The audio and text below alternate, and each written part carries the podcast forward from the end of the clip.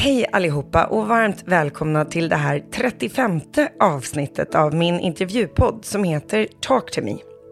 Jag heter Sarah Dawn Finer och så här lagom till midsommar så tänkte jag bjuda er på något av det svenskaste vi har. En riktig nationalklenod. Hon föddes som Charlotte Nilsson den 7 oktober 1974 i Hovmantorp. Men vid det här laget så har hon blivit Charlotte Perrelli med hela svenska folket. Hon har vunnit Melodifestivalen två gånger och dessutom vunnit Eurovision Song Contest. Hon har släppt över tio soloalbum, gjort otaliga turnéer. Spelat både Skönheten och Evita på stora musikalscener runt om i landet. Och på TV har hon dessutom jobbat som programledare.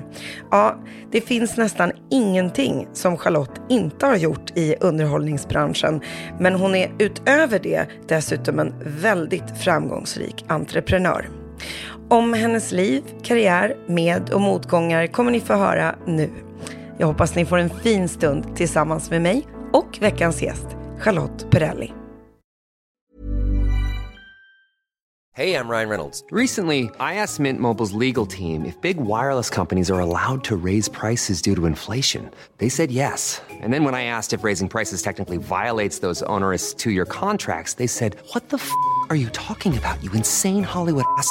So to recap, we're cutting the price of Mint Unlimited from $30 a month to just $15 a month. Give it a try at mintmobile.com slash switch. $45 upfront for three months plus taxes and fees. Promo for new customers for limited time. Unlimited more than 40 gigabytes per month. Slows. Full terms at mintmobile.com. Hörni, tack för att ni lyssnar. Nu åker vi. Talk to me, talk to me. Talk to me, talk to me. Talk to me,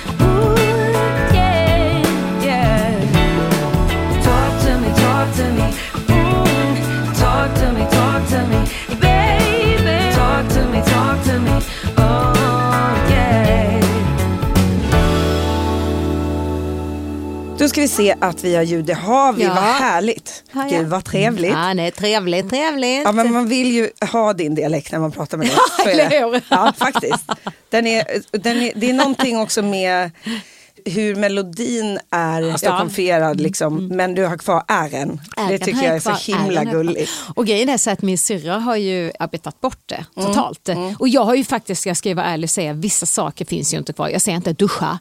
Jag säger inte smörgås Nej. och vann. Nej. Så Jag säger duscha. Jag säger, så att vissa saker har, liksom, det är lite så suddat i kanterna. Men jag behåller ärren, så de säger R. Du sjunger dessutom ju med sådana R och sen så kan du helt plötsligt bara börja prata Men det, efteråt. ja men det är ju ett val. Ja, ja, självklart. Det är ju så att jag, jag känner att jag är uppvuxen här. Om jag skulle prata på ett annat sätt så, så är ju inte det riktigt jag. Utan Nej. då förställer jag ju mig. Och det kan jag ju göra men Ja. det känns inte riktigt naturligt. Nej. Men när jag var liten så sjöng jag ju Har du sett min arpa? För jag visste inte var ärren skulle sitta. så jag tryckte in dem vad överallt. Åh, vad gulligt. Det var jättegulligt. Jag har ju småländska bonusbarn så jag Ja. är väldigt van vid eh, olika former av R i vår familj. Eh, jag ska börja med att säga hej och varmt välkommen till Talk to me, Charlotte Perrelli. Ja men tack snälla. Eh, Jag är otroligt glad att du är här. Du har inte hört den här podden vilket gör att jag har full frihet att göra Ja. precis vad jag vill. Precis vad du vill. Eh, och jag har också tidsbestämd period som jag kan få intervjua dig idag. Så det gör att jag kommer att bli mycket mer effektiv Ja, tror jag. perfekt. Och skulle jag då börja från början av ditt liv till där du befinner dig just nu, då skulle vi sitta här i två dygn. För den mängden du har gjort under ditt arbetsliv som ju började jättetidigt, det är ofantligt stort. Och jätte, jättemycket. Och det kan jag grotta mig i hur mycket som helst och vill även göra. Eh, men jag skulle vilja få prata med dig om saker som du kanske inte alltid pratar om. Och börja med att säga att jag är väldigt inspirerad av dig och väldigt imponerad av dig. Och många gånger också väldigt chockad över hur, hur du är som människa. Alltså hur du får ihop ditt liv. Min egen bild av dig för alla er som lyssnar är under åren, vi har inte umgått så himla mycket privat men vi har ju Nej. setts i fler, fler, fler år och sammanhang. Är att du är kanske den mest professionella människa jag har träffat. Eh, I princip alltid i tid, alltid, alltid trevlig. Eh, och att du, vad du än går igenom i livet på något sätt hittar hittar en, en positiv synvinkel på det, vilket jag verkligen inte gör. Men också som har varit väldigt imponerande. Och sen som nybliven mamma så har jag ju haft dig som någon slags Eh, både en, en målbild i viss mån men också en bild av en människa som jag ibland har känt mig, tror jag, sämre än. Alltså bilden förstår. av dig Ja, som jag mamma. Ehm, och ja, det har jag pratat om så det vet jag att folk eh, vet. Att, att jag, liksom, jag kommer ihåg med mitt första barn att jag satt och tänkte så här men hur har Charlotte hunnit göra det här på en morgon? Och jag har inte ens tagit mig upp och har liksom bröstmjölk över halva kroppen och jag har inte duschat. Och du har hunnit baka bullar, få, få iväg tre ungar till skolan eh, och är någonstans och giggar med något du lärde dig i morse i, och ser skitsnygg ut. Och det är ju en bild av dig Ja. men det har absolut varit någonting som jag har pratat om att så här, shit en sån mamma är inte jag, jag har inte lyckats med det. Och till sist innan eh, jag lämnar över ordet till min första fråga och till dig framförallt. Eh, så vill jag bara säga att du är den enda personen som har skickat mig blommor när jag har fått barn. Båda gångerna. Ja, är det sant? Och det är så sjukt snällt och fint och generöst. Ehm, första gången så gjorde du det och Lill-Babs. Nej. Och den här gången så gjorde du det och massa andra människor. Men jag ville bara säga att du är en sån människa också i det tysta. Tack. Eh, du, det är du och Lill-Babs. Hon var också en sån människa. Mm. Eh, så att nu har jag gjort hela min bakgrundsförklaring. Eh, så varmt välkommen. Tack, så vilken, vilken tårdrypande presentation. Hjälp, jag blir alldeles rörd. Det är bra. Ja. Då, har, vi- då har vi börjat på rätt ställe. Ja, eller hur? Ja, men då har vi avklarat tårarna. Kan man börja prata allvar? Exakt. Ja. Du, vi börjar från början. Ja. Eh, vad heter dina föräldrar och vart föddes du? Alltså mamma heter Monica och pappa heter Bert, konstigt nog då kan man ju tycka. Eh, och eh, jag är född i Småland, i Hovmantorp, Växjö BB. Jag är uppvuxen i Hovmantorp och jag bodde där till jag var 16 år, kanske 15-16 någonstans. Sen så flyttade jag in till Växjö där jag började plugga musik på musiklinjen. Växjö katedralskola. Och där eh, gjorde jag ju min upptäckt inom det som inte var populärmusik för då började jag sjunga klassiskt och hade enorma diskussioner med min sångpedagog som tyckte att jag hade potential att sjunga klassiskt istället och tyckte jag skulle lämna all populärmusik åt sidan och inte överhuvudtaget ägna en tanke mer åt dansmusiken som jag redan höll på med för den började jag ju med när jag var 13. Men jag var ju så, eh, på något sätt, jag har ju alltid varit otroligt blyg och inte velat vara den som står uppe i klassen och räcker upp handen och pratar och har alltid haft lite ångest när jag ska sjunga solo också. Men jag visste redan då att jag tror att det är bra att göra det här med dansbanden, vara ute och göra det, stå på scen, få alla de här timmarna i ryggen. Även om det inte var min musikstil som jag brann för i hjärtat och även om det hade varit creddigare att sjunga klassiskt eller sådär, så mopsade jag liksom emot eller jag höll mig fast vid det där och trodde att nej men det här är nog bra för mig.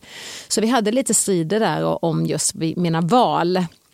Eh, så det var tre år i Växjö och sen flyttade jag upp till Stockholm faktiskt. Så jag flyttade upp till Stockholm när jag var, måste jag tänka, jag var väl 18 ungefär och började på jazz och popsånglinjen, Kulturama.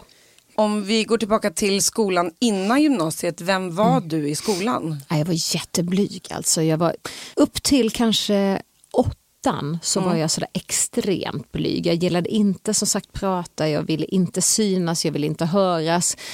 Fick panik om någon tittade på mig, om läraren tittade på mig för jag tänkte att det kanske betyder att han kommer eller hon kommer ställa en fråga, vilket, för jag vill inte svara. Var, var kommer det ifrån? Jag vet inte var det kommer ifrån men jag har alltid varit lite sån där att måste jag verkligen prata inför folk? Alltså fanns det en rädsla av helt enkelt den vanligaste företeelsen, vilket är att man är rädd för vad folk ska tycka om en om man gör fel? Eller? Ja, säkert. Det tror jag säkert att det var som barn där, att man, att man var rädd för att göra bort sig och sådär.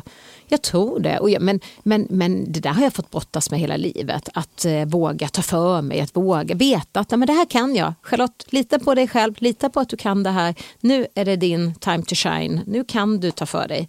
Det tog många år. Vilka egenskaper skulle du säga att du har fått tydligt från då mamma och pappa, från Monica och Bert? Eh, bra eller dåliga får man väl säga. Eh, alltså, mamma är ju väldigt så här, lojal. Gör man någonting så gör man det ordentligt. Man gör aldrig någonting halvhjärtat. Det är några av mammas eh, verkligen så här positiva egenskaper. Eh, pappa då har ju den här entreprenörssidan, slänger sig ut. Jag har fått med mig bägge de där grejerna. Alltså jag har ju den här entreprenörsandan verkligen i mig. Kan ju ibland kasta mig ut för mycket som pappa gör kanske. Men jag är också sån där fröken duktig som mamma är då och alltid varit sådär att jag liksom ska göra allt ordentligt. Och, men jag känner också att jag har gjort mina val tidigt i livet. Att jag, jag valde, okej, okay, hurdan vill jag vara? Vad gillar jag inte med pappa? Nej, han, han argumenterar för mycket. Jaha, det valde jag att jag inte skulle bli sån, fast jag fick med mig det i alla fall. Så det kunde jag inte välja bort. Jag blev likadan, jag argumenterar mycket, gillar och propagerar för det jag tror på. Men jag har också då valt att jag vill vara en ambitiös person. Och det valet, det har jag verkligen liksom tagit fasta vid. Sådär, att, men jag tror att man kan välja att komma för sent. Man kan välja att komma med noter ihopskrynklade i, i sin väska och man kan välja att inte vara påläst och tycka att det spelar väl ingen roll. För man vill vara den typen av person och tycker att folk accepterar det. Fast jag vill inte vara sån, för jag vill inte acceptera det. För jag ställer höga krav på andra människor och ställer så höga krav på mig själv. Och där tror jag att jag kanske ibland har pushat mig själv lite för hårt. Att jag ibland kan känna att chilla Charlotte. Det är helt okej okay att inte vara perfekt på alla områden. Det går inte och det vet jag ju att inte jag är heller. Men jag kämpar mm. alltid för att försöka göra så gott jag kan. Mm. Den här duktiga flickan då som, mm. som kommer genomsyra tror jag mycket av mm. det som jag också frågar om. Därför att jag jag upplever att det finns en tvetydighet när man är uppvuxen lite som, som du är. Den ena är den sidan som man fick se dig till exempel prata om i Stjärnorna på slottet. Att liksom mocka skit-tjejen. Mm. Mm. Du är inte knusslig, du Nej. är uppvuxen i en familj där alla mm. sätter på sig arbetsbyxorna. Ja. Man klagar inte. Liksom. Mm. Och sen den andra sidan av att man då inte ska göra fel. Mm. Inte sticka ut, inte ta för mycket plats. Mm. Skulle du säga att, att det där har varit en konflikt i dig? Att både vilja liksom säga nej, det är ingen fara, man, man är som man är och mm. samtidigt vågar man inte riktigt vara det. Visst kan det vara så. Samtidigt, utav någon konstig anledning som jag inte riktigt vet vad det beror på, men så har jag alltid känt mig väldigt trygg. När jag växte upp så började jag ju då hålla på med dansmusiken och mina kompisar tyckte jag var så jäkla töntig. Killarna speciellt tyckte ju att jag var skitmuppig som sjöng dansmusik och var iväg på helgerna när det skulle festas till höger och vänster. Och då kände jag mig ganska utsatt och mm. samtidigt som jag gjorde det där, åkte iväg, tjänade pengar och kände att jag stod på fester och, och underhöll människor som var 30, 40, 50 år äldre än mig så var jag ändå liten här inne mm. för jag kände att och de tycker ju där hemma att jag är skittöntig mm. som gör det här. Så jag brottades mm. med det men på något konstigt sätt så vann alltid den där trygghetskänslan i att men jag vet att det här är bra. Mm. Jag vet att det här är rätt för mig. Mm. Så jag gör det här och så struntar jag i vad folk tycker. Så någonstans så har det alltid vunnit. Mm. Även om jag har haft den här tudelade känslan i vissa lägen Va, va, oavsett om det var just den mm. genren eller mm. inte som du ville sjunga. Ja. Vad hände i, i dig när du sjöng när du var liten och vad händer i dig idag när du sjunger?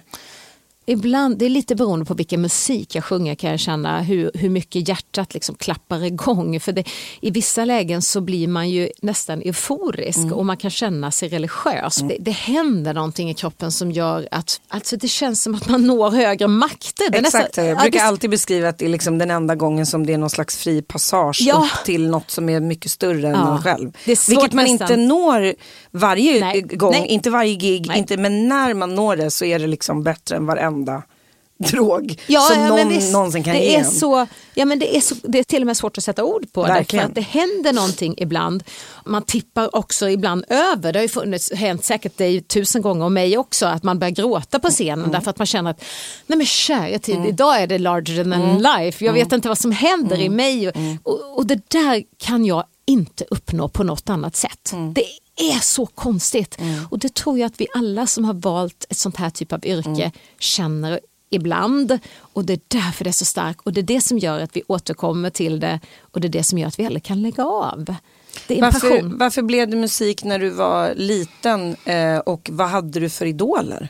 Förr i tiden så åkte man ju runt som säljare och sålde skivor in till butikerna. Så då fanns det något som hette Gram och Rack som distribuerade skivor till alla butiker och pappa sålde då. Så han, hela vårt garage hemma var fullt med skivor. Så jag har alltid haft all tillgång. Och det har ju varit allt från gospel, det har varit eh, dans, Vikingarna, populärmusik, Kikki Danielsson, religiös, alltså allt som säljs. Och jag har verkligen fått fri tillgång till att lyssna på det. Men det har också gjort att när jag var liten så blev det att jag lyssnade mycket på det som mamma och pappa lyssnade på. Och det var Elvis, det var liksom allt möjligt sådär. Men eh, det gjorde att eh, jag fick en, eh, en ganska tidig start in i att eh, få en ganska bred musikstil. Jag, jag vet inte riktigt vad som gjorde att jag halkade in på dansmusiken. Men ibland när jag tänker tillbaka på det så känns det som att det skulle kunna börjat någon annanstans också. Ja men det var ju faktiskt så, det började, jag var ju sex år när jag började min första talangtävling. Sen när jag blev tio då hoppade jag med rockbandet liksom, och stod i en källare istället. Det var ju lite sådär, så vägen har ju varit lite Ja, och möjligheterna är inte alltid jättemånga och då Nej. tar man de möjligheterna som finns. Exakt. Även om jag började jättetidigt så är det någonting som slår an i mig när man får höra att du började turnera som frontsångerska i ett dansband. Hur umgicks ni? Så stor del av vårt jobb var ju att sitta i en loge och vänta, även om dansbandsgiggen är ofantligt mycket längre så ni inte lika mycket pauser. Men du var jätteung, killarna var mycket äldre Ja. och det var bara killar ju Ja. i bandet. Eh, hade ni mycket att prata om? Kände du dig välkommen och blev, blev du hörd och lyssnad på eller, eller hamnade du utanför? Liksom? Nej men i det första dansbandet jag var med det var ju ett lite mer, ska man kalla det, så kalasband som var inte på de allmänna danserna för i och med att jag var under 15 år så fick jag inte stå på scen efter klockan 10 och det var ju lite sådana där restriktioner så att, så att jag, det var ju mycket slutna fester. Och då var ju den här dragspelaren som, som var han som höll i bandet, han var ju, jag vet inte om han var 60 när vi började, det känns så i alla fall. Eh, och sen var det ett par yngre killar som var killar, men de var 30-40 kanske. men på något sätt de blev ju som lite extra pappor. Så det var inte så att vi, det kändes som att vi var kanske Pola-stylen. Nej. Utan de åkte och gjorde sitt jobb för att tjäna pengar, för att dryga ut kassan till sin familj. Så upplevde jag det. Och eh, eh, jag, ja, jag, jag såg det som ett jobb. Så att vad vi pratade om, jag knappt så att jag minns. Nej. Det skulle faktiskt vara intressant. Tänk om man kunde vrida tillbaka klockan och lyssna på ett samtal. Jag har ingen aning om hur det lät och hur det åkte, du, kändes. åkte du med någon av dina föräldrar? Mamma och pappa skjutsade mig Ja. till en mötesplats. Ja. Och sen så kom någon i Ja. bandet där, eller hela bandet och mötte mig och plockade upp mig. Och sen bestämde vi så att ja, hur dags slutar vi i natt? Klockan ett. Okej, så ska vi plocka ner instrumenten och ska vi köra. Så halv tre om ni står här i natt. Så mamma och pappa körde till den där mötesplattan och så stod de där halva natten och väntade liksom, och parerade då va. Så såg, alltså de har ju ställt Alltså, upp så att man, nej va? men det är ju. Alla, alla nu som skjutsar sina Ah. barn till fotbollsträning och tycker det är jobbigt. och tycker att vi curlar. Då bara känner jag att jag är curlad. Du har en jättenära relation med Kina, din Ja. lillasyster. Eh, Och hur är du som storasyster idag och hur var du som storasyster då? Eh, då tror jag att det var större skillnad för att hon hade sina kompisar och jag hade ju så otroligt mycket musik i mitt liv. Jag hann med att umgås med kompisar, absolut. Men det var mycket musik. Det var teateruppsättningar och det var ah, gitarrlektioner. Och var det inte att jag själv tog lektioner så gav jag lektioner för ABF, du vet klassisk gitarr. Jag höll på hela tiden med allt. När började du spela klassisk gitarr? Jag började spela gitarr eh, när jag var nio kanske, nio, nio, tio kanske. Och sen spelade jag ju fram till jag var, ja alltså 24 kanske jag spelade fram ordentligt. Liksom. Och jag var ju ensam gitarrist i flera band och spelade liksom hela, alltså, så att jag, det var ju mitt, eh, mitt bortsett från musik, alltså sången så var ju det mitt, eh, i alla fall andra Ja, instrument. ja. Liksom. Men eh, den musikstilen som Mm. jag sjöng, det, liksom, det föll sig inte så Nej. naturligt att slänga på mig en gura där. Nej. Mm. Så att det har jag ju gjort nu på senare år igen. Och då är det lite så tyvärr att då får man säga okej nu filar vi ner naglarna och sen så får vi börja träna upp bambisen igen. Ja, ja, och så har man ont och det blöder i fingertopparna och så ska man sitta där och nöta. Mm. Och jag, det är lite konstigt också för då vet man jag kan ju och Mm. jag vet ju precis men man tappar ju ändå. Oh ja. Så det är lite jag tappar chops direkt om jag inte har spelat. Så får man sår och valkar och Ja. hela fingrarna går sönder. Nej, det var. Bedrövligt. Ja, Men vet. Kina då, din lillasyster, Just det. hon har aldrig varit eh, musiksugen. jag har försökt att dra med henne vid några tillfällen. Bland annat så skulle vi välja instrument och spela då. va, Och jag spelade ju på allt som rörde sig höll på att säga. Men, men Kina skulle börja spela dragspel. Ja. Och pappa tyckte det var en toppen idé att hon skulle göra det. Denna lilla tunna människa. Hon fastnade ju med benen i Belgien liksom, när hon drog. Liksom, och hon, nej. Men det slutade ju med att jag fick följa med för att supporta henne i hennes dragspelande. Och sen var det ju bara jag kvar till slut. Så var jag som satt där harvade lik förbaskat. Jag tänker mig att du ska berätta en historia om att det finns någon konkurrens för att du var tvungen ut och, och du var ute och giggade och så här. Och hon ville, nej, då har du försökt dra med henne och spela dragspel. Ja, men jag, jag har faktiskt dragit med henne även ut på gig. Alltså, det finns ju Ibland gör vi ju sådana här, om man nu får uttrycka sig så, men tråkiga jobb där man inte får sjunga. Ja, man får sjunga live men man har en uppställning av körsångerskor som står bakom som inte sjunger på riktigt därför att det bara, allt ligger på tejp. Och vid något tillfälle har jag dragit med henne och ställt henne bakom mig för att hon ska vara med och fejka köra. Och hon tyckte det var så jobbigt. Så hon var inte med många gånger kan jag säga. Hon tyckte inte om Men det alls. kanske var bra att ni inte hade samma intresse. Exakt. Nej, det, därför har inte funnits någon konkurrens alls. Hon har aldrig avundats mig och mitt val för hon tycker att hon har sett så mycket baksidor med det.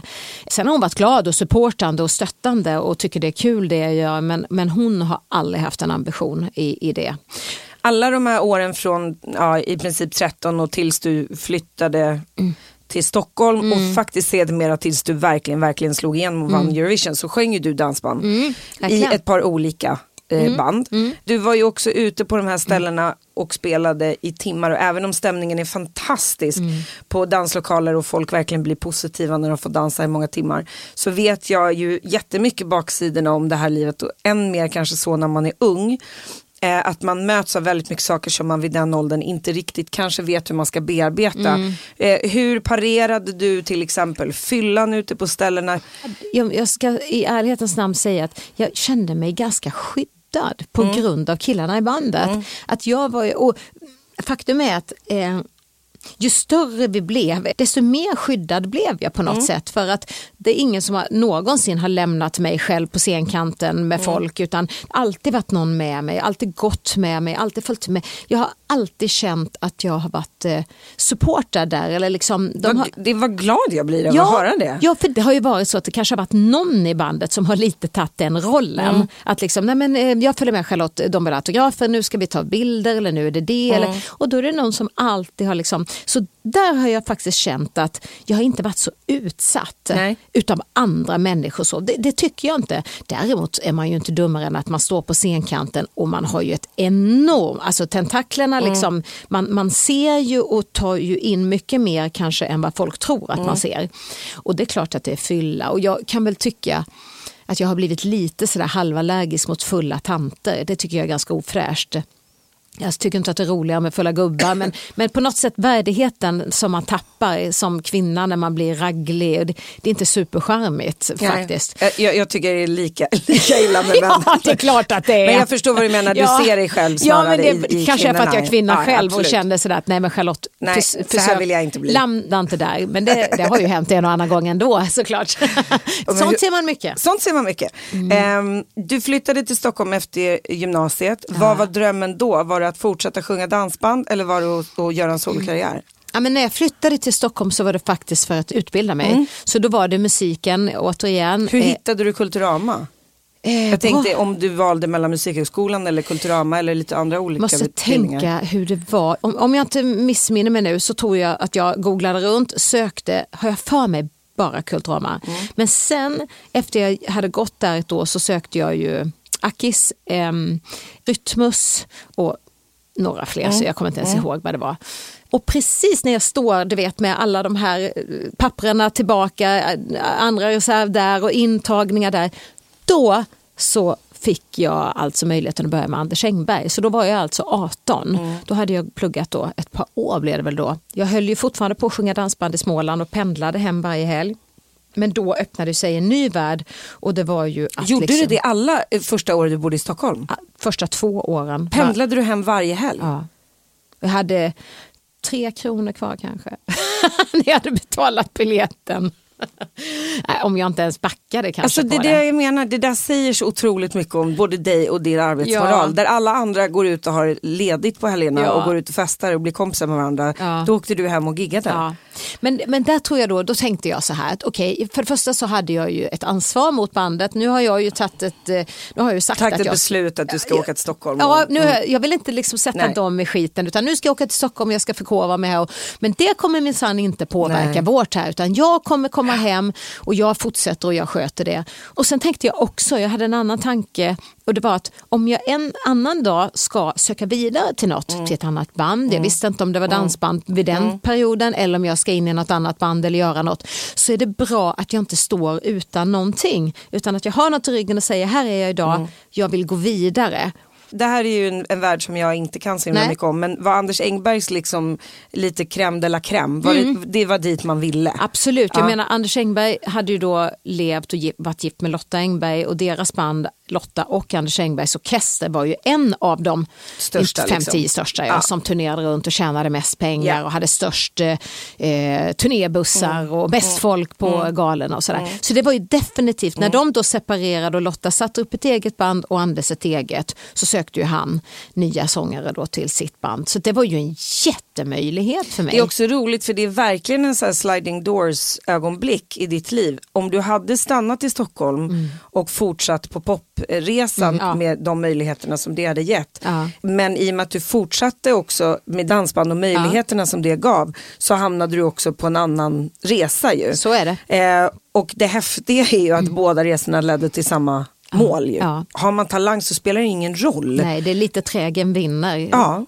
du och jag är sådana människor som inte väntar på att livet kommer till oss. Nej. Utan vill vi någonting så försöker vi jobba för det. Och visst var det lite så som du landade i Anders Engbergs. Eh, alltså du hade uttryckt att du faktiskt ville sjunga med dem. Mm, det var faktiskt så här, det, var, det är en jättemärklig historia. Jag sommarjobbade på Mosebacke eh, som grillmästare, tjusigt, och såg i, alltså över axeln på en gäst som satt och åt att eh, en sångerska som Anders Engberg hade anlitat fick kicken. Och då hör till att kvällen innan så hade jag av en slump haft tvn på hemma och sett Café Norrköping, ett program jag kanske inte normalt tittar på när man är 18 år. Men, men det, det stod på där i bakgrunden och jag minns också att det var väldigt omtalat att Anders skulle presentera sin nya sångerska i det här programmet. Dagen efter stod det i tidningen att hon fick kicken för att arrangörer hade reagerat och sådär och inte tyckte att det var riktigt det de hade väntat sig.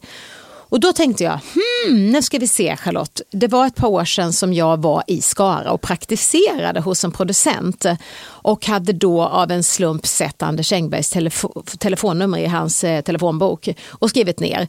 Så jag hem och letade upp det där telefonnumret och ringde till Anders och sa, jag såg att ni behöver ny sångerska.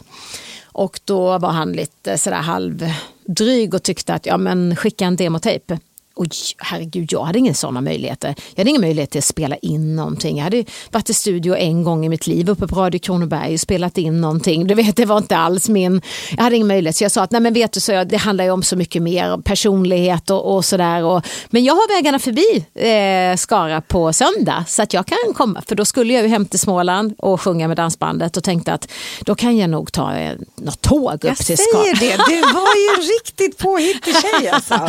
Så att jag, då tänkte han så här, är hon så kaxig så måste jag ge henne chansen. För det kanske är så att hon har något att komma med. Det har jag väl tid med. Ja, och så fick jag det. Då började du sjunga med honom. Flyttade du då eller bodde du kvar i Stockholm? Jag bodde kvar i Stockholm till en början. Sen träffade jag en kille från Skara och flyttade tillsammans med honom. Så jag bodde faktiskt i Skara i tio långa månader. Men, men Skara var inte min grej. så jag kände att jag, var, jag saknade faktiskt pulsen. Hur gammal var du då? Då var jag 19. Fanns det redan då en bild av Bert Karlsson som ju är min enda stora Skara-referens? Ja, Skara nej, men Sommarland. definitivt. Att så här, Bert Karlsson can make or break your career. Men du hade ännu inte riktigt behövt ta så himla mycket med honom att göra. Mm. Bert Karlsson. Märk mitt ordval också. Ja. Nej men Bert Karlsson och Anders Engberg bodde ju grannar och var ovänner. Så att de eh, snackade inte med varandra. Fattar. För de hade ju haft en, eh, hade ju stötts och blötts under Marianne grammofontiden. Så vi sex som du sen började sjunga med efter Anders Engbergs, Ja. det är första gången som du signades Till Bert, till Berts eh, bolag. Ja, För vi sex var signade där redan när du började sjunga med dem. Ja. Okej, så det är så hela Bert Karlsson kom in, kom in i ditt historien. liv. Ja. Det var han som ringde mig och, och sa att du, jag tycker du ska börja med Visex här. Det skulle vara en match made. Så. Ah, Okej, så han headhuntade dig så. till ett annat dansband. Och det var ju för att, ja, han sket nog i mig i början. Han ville bara... Han ville jävlas med Anders. Men sen kom vi faktiskt varandra nära och eh, hade några roliga år tillsammans också. Alltså det, det är mycket fokus på att vi har varit ovänner och det var vi också. Han stämde mig och sådär. Det var en, en invecklad och jobbig historia. Men det var mycket roliga saker och han är en fantastisk person och jag försöker faktiskt vara duktig på att framhålla det också. Att han är en jätteframgångsrik entreprenör och han har många fina egenskaper också. Han har också jättemånga tvivelaktiga egenskaper, framförallt politiskt. Men, men eh, det var också så att du under, eh, hur gammal var du när du var med i Vita Lögner? Det var precis samtidigt som jag började sjunga med Visex. Ja, för att Vita Lögner var en tv-såpa som Ja. gick i, i liksom, eh, köldvattnet av Tre Kronor och Ja. Nya Tider och sådär. Ja. Och om man aldrig hade hört dig sjunga och Mm. inte lyssnade på dansband så dök du för första gången upp i tv-sammanhang eh, som skådespelerska Ja. i den här såpan. Som en aerobic-instruktör som heter Millan. Älskat! eh, med ditt Sjukt blonda dåligt. hår. Alltså jag var så dålig. Men ville du skådespela och göra musikal också? Mm. Eller har det bara kommit? Nej men, men lite sådär när jag, när jag pluggade musik på, på gymnasiet då fanns det ju lite så här scenisk eh, interpretation och allt sånt och även när jag gick vidare till Kulturama och sådär. Eh, jag gjorde ju två, tre, fyra kanske musikaler under Växjöperioden på Konserthuset. Mulla-operan, Skapelsen, En majdag i Värend och allt du hade hette. gjort mycket Jag hade gjort rätt ja. mycket sånt och eh, hade en sån ambition. Det var inte så att jag uttalat hade sagt att jag ska bli tv-kändis eller jag ska jobba med film Mm. eller ska bli sko- Utan jag var så här, sången får styra var jag landar. Ja. För sången är mitt eh, det är min styrka Mm. och det är min trygghet kanske. Och sen så får vi se vart det leder mig. Och så var det ju. Mm. Jag brukar fråga folk som inte kommer från Stockholm när de flyttade till Stockholm, hur såg du på Stockholm då? Jag hade kompisar som hade sett Stockholmsnatt Mm. och som sa vill du flytta till Stockholm och bli mördad? Det var deras, jo. De tyckte att allt var så äckligt och läskigt och knasigt och konstiga människor. Och, och jag tänkte, men, men så illa kan ju inte vara. Det kan ju inte vara så. Det, det måste ju finnas någon plats i Stockholm som är trevlig. Behöver ju inte hänga i Kungsan varje dag. Nej men jag, jag tyckte det var stort. Jag tyckte det var mycket människor. Men jag har ju alltid, alltså på, och återigen det där, eh, på gott och ont så har jag varit väldigt orädd. Eh, och det kanske har med vischan att göra. Jag har gått själv, det har varit kolsvart. Jag har inte varit så rädd. Vilket gjorde att jag, jag fann mig ganska snabbt. Jag gillade storstadslivet också. Men jag kan ju tycka att det är precis lika skönt Jag att komma trodde hem du sa, jag gillar sossars-livet för att i Stockholm är alla sossar. Men, men, men du sa storstad. Storstadslivet. Ja, förlåt, förlåt. Älskar småländska. Du gillar storstadslivet också. Ja, jag gillar Ja. storstadslivet. Och, och, och, men som sagt, jag tror faktiskt att det är någonting som är väldigt typiskt för mig. Mm. Att jag gillar kontraster i livet. Jag kan ena dagen stå och um, påta i trädgården och vara skitig upp till Mm. öronen. Och sen nästa dag så tar jag på mig klackar och är, har långa välmanikerade naglar. Och jag tror faktiskt att det är lite så jag är. Jag får bilden av att du tycker om när det händer någonting. Ja, Hur dealar du med tristess? Ja, det är inte så roligt alltså. Nej. Nej, men det, det är lite, det, jag tror att du har en poäng där. Du Att- sitter liksom inte still. Nej, inte riktigt. Och, och det, det har jag aldrig riktigt sett dig göra. Jag kan njuta av lugn, Mm. men, men då är det ett aktivt val. Att det är så att nu Går jag på spa? Ja exakt, nu ska jag vila, Ja. nu, ska jag, nu ska jag ligga i en solstol. Men jag, jag är inte bra på det. Det är lite så jag ska bara slänga in en sats bullar under tiden. Exakt För att så då, då är bilden av Ja, dig. men, jag. men har du någon, har du någon Har du eh, någon störning? det, det får du svara på själv. Nej men känner du dig helt enkelt dålig när du inte gör någonting? För det vet jag väldigt många människor som känner att men man kan inte bara ligga här och vila bort hela sina dagar. Nej, men- nej men det kan väl finnas dagar då jag kan känna så fast Jag tror att jag ändå är så pass vuxen idag så att jag kan känna att nej, jag kan vila, jag kan, nu ska jag inte göra någonting, idag så lökar vi bort hela dagen, det regnar, vi kollar på film, eller jag, jag, jag kan göra det. Det är nog mer det att jag tycker om att göra saker. Om vi ska kolla på film, då tycker jag det är mysigt om jag har bakat till fikat. Och då vill jag göra det. Och alla andra tycker också att det är mysigt. Så det blir så här win. Och då kan jag sätta mig där vid fikat och så kan jag känna att ja, men nu fick jag ju någonting gjort. Eller, och så tittar de på något som inte jag tycker är bra. Då känner jag att nej, men jag kan ju ändå baka bröd. För att då tycker folk det är trevligt tills imorgon bitti när det är bakat, nybakat bröd. Och jag tittar lite över axeln och är fullt nöjd med det.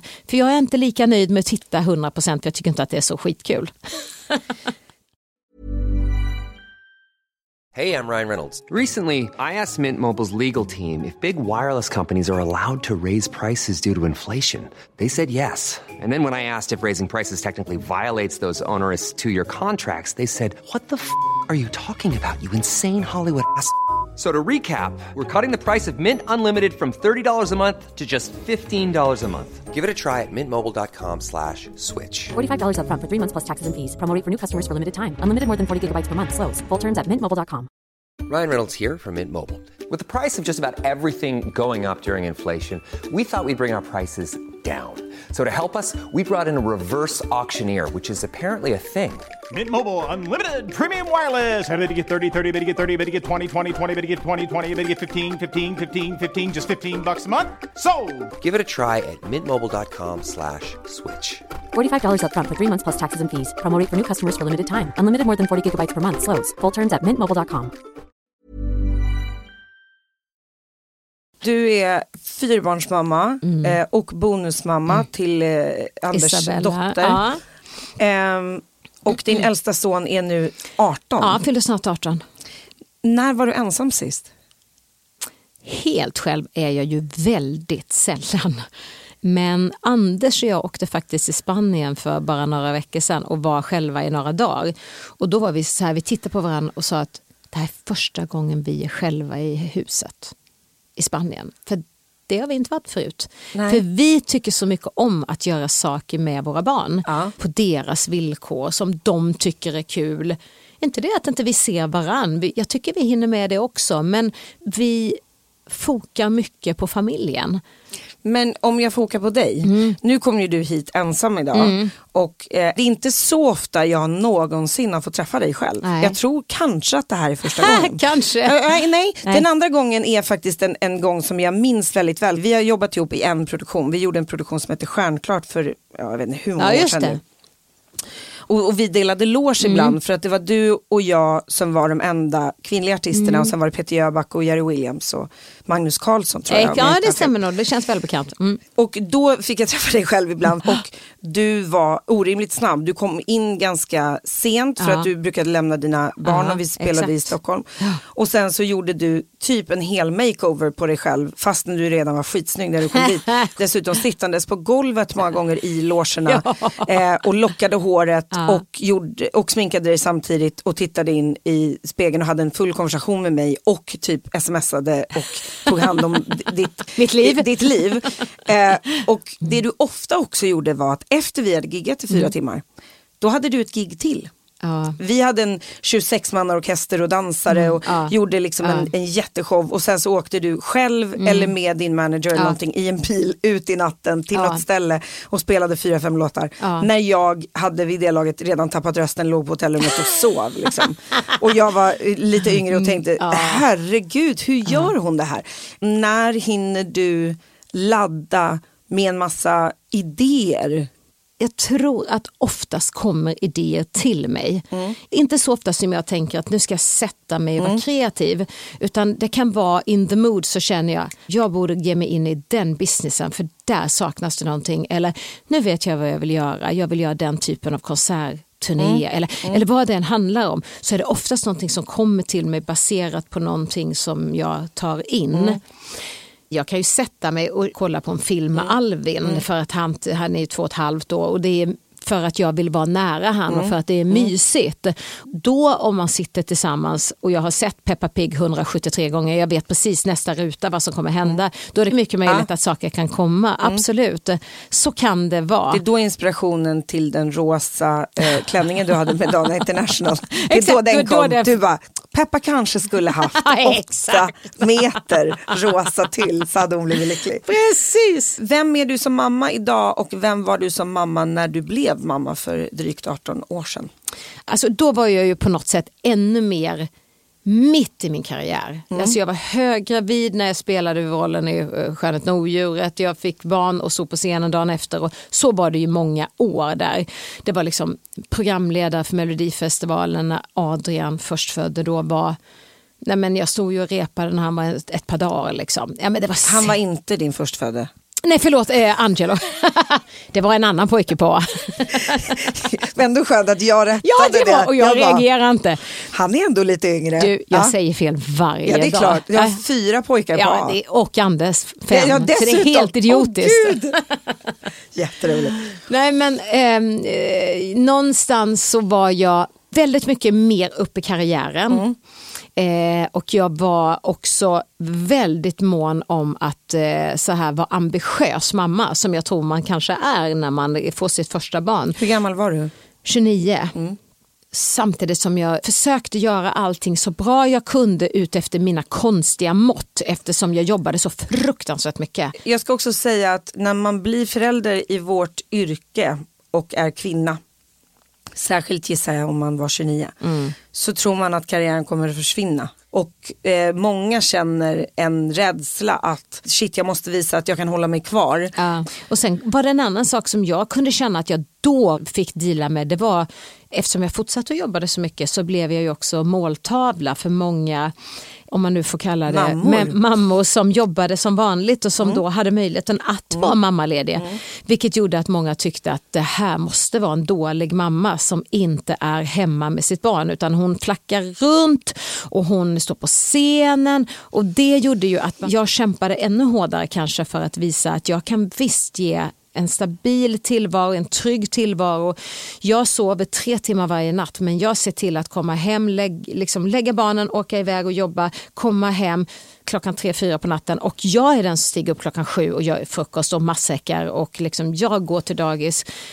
Att jag håller på att klappa ihop sen det är en helt annan femma men jag gör allting och jag gör det med ett leende på läpparna för att jag klarar det här. Det tror jag kanske drev mig hårdare på den tiden än vad det gör idag när jag får barn eller har fått barn. För idag känner Jag fick ju då barn för två och en halv vecka sedan Ja. och sitter här. För mig är det inte jättekonstigt. Nej. Nu ska jag egentligen bara sitta och prata, en annan grej om jag skulle behövt sminka mig och stå Jo, på scen och sjunga. jo.